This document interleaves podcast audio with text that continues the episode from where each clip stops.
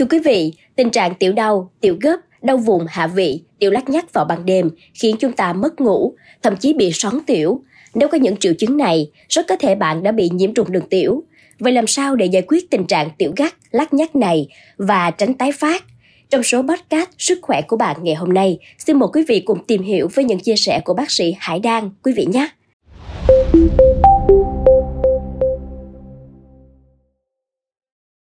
Thật ra đây là tình trạng rất thường gặp ở cả nữ và nam giới. Nhiễm trùng đường tiểu là một trong những bệnh lý do vi trùng phổ biến nhất.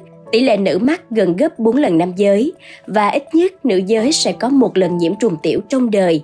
Hơn một nửa số đó sẽ tái phát trong vòng 1 năm.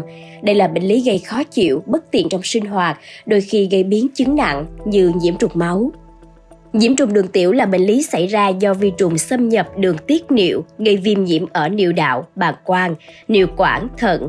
Bệnh gây ra các triệu chứng như tiểu đau, tiểu gắt, tiểu lắt nhắt, tiểu gớp, đau hông lưng, nước tiểu có mùi và đục. Nguyên nhân gây ra nhiễm trùng đường tiểu hầu hết do vi khuẩn lội ngược dòng từ bên ngoài như vùng đáy chậu, hậu môn, lên đường tiểu dưới, rồi lên đường tiểu trên. Nữ giới có niệu đạo ngắn hơn nam giới nên thường dễ bị nhiễm trùng tiểu hơn. Đa số do vi khuẩn Escherichia coli gây ra, cơ thể của chúng ta tự có cách để giảm thiểu nhiễm trùng. Nước tiểu chỉ theo một chiều từ trên xuống dưới có tác dụng rửa trôi, hàng rào tế bào, protein chống nhiễm trùng hay những lợi khuẩn đường niệu dục. Như vậy, một người dễ bị nhiễm trùng đường tiểu hơn những người khác hoặc dễ bị tái đi tái lại khi có cơ địa hoặc thói quen sâu. Thói quen đi tiểu, rặn tiểu để nhanh hơn, tiểu không hết nước tiểu, nhìn tiểu, mất nước, không uống đủ nước khiến nước tiểu ít đi và giảm số lần đi tiểu nên đường tiểu ít được rửa trôi. Có bạn tình mới hoặc có nhiều bạn tình khiến vùng chậu, hậu môn phơi nhiễm với nhiều loại vi trùng. Không vệ sinh trước và sau khi thân mật, vi khuẩn trong bàng quang có thể tăng gấp 10 lần sau khi yêu. Sử dụng chất diệt tinh trùng, ăn ngọt nhiều khiến nhiều đường trong nước tiểu tạo điều kiện môi trường béo bở cho vi trùng và nấm. Thói quen lau từ sau ra trước gây lây nhiễm từ vùng hậu môn sang âm hộ âm đạo. Có tật ở đường tiết niệu, bệnh lý nền như tiểu đường, dùng thuốc ức chế miễn dịch. Vậy làm sao để giải quyết tình trạng tiểu gắt, lắt nhắt này và tránh tái phát?